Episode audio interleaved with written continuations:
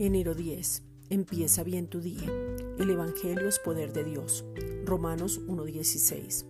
Porque no me avergüenzo del Evangelio porque es poder de Dios para salvación a todo aquel que cree, al judío primeramente y también al griego.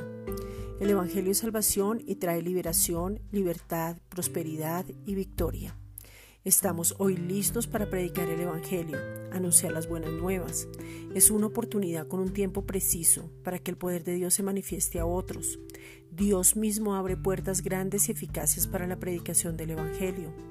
El Espíritu Santo convence del pecado de no creer en Jesús, nos da el denuedo, la palabra precisa, las personas indicadas para que su poder actúe y muchos reconozcan a Jesús como el Señor y Salvador de sus vidas.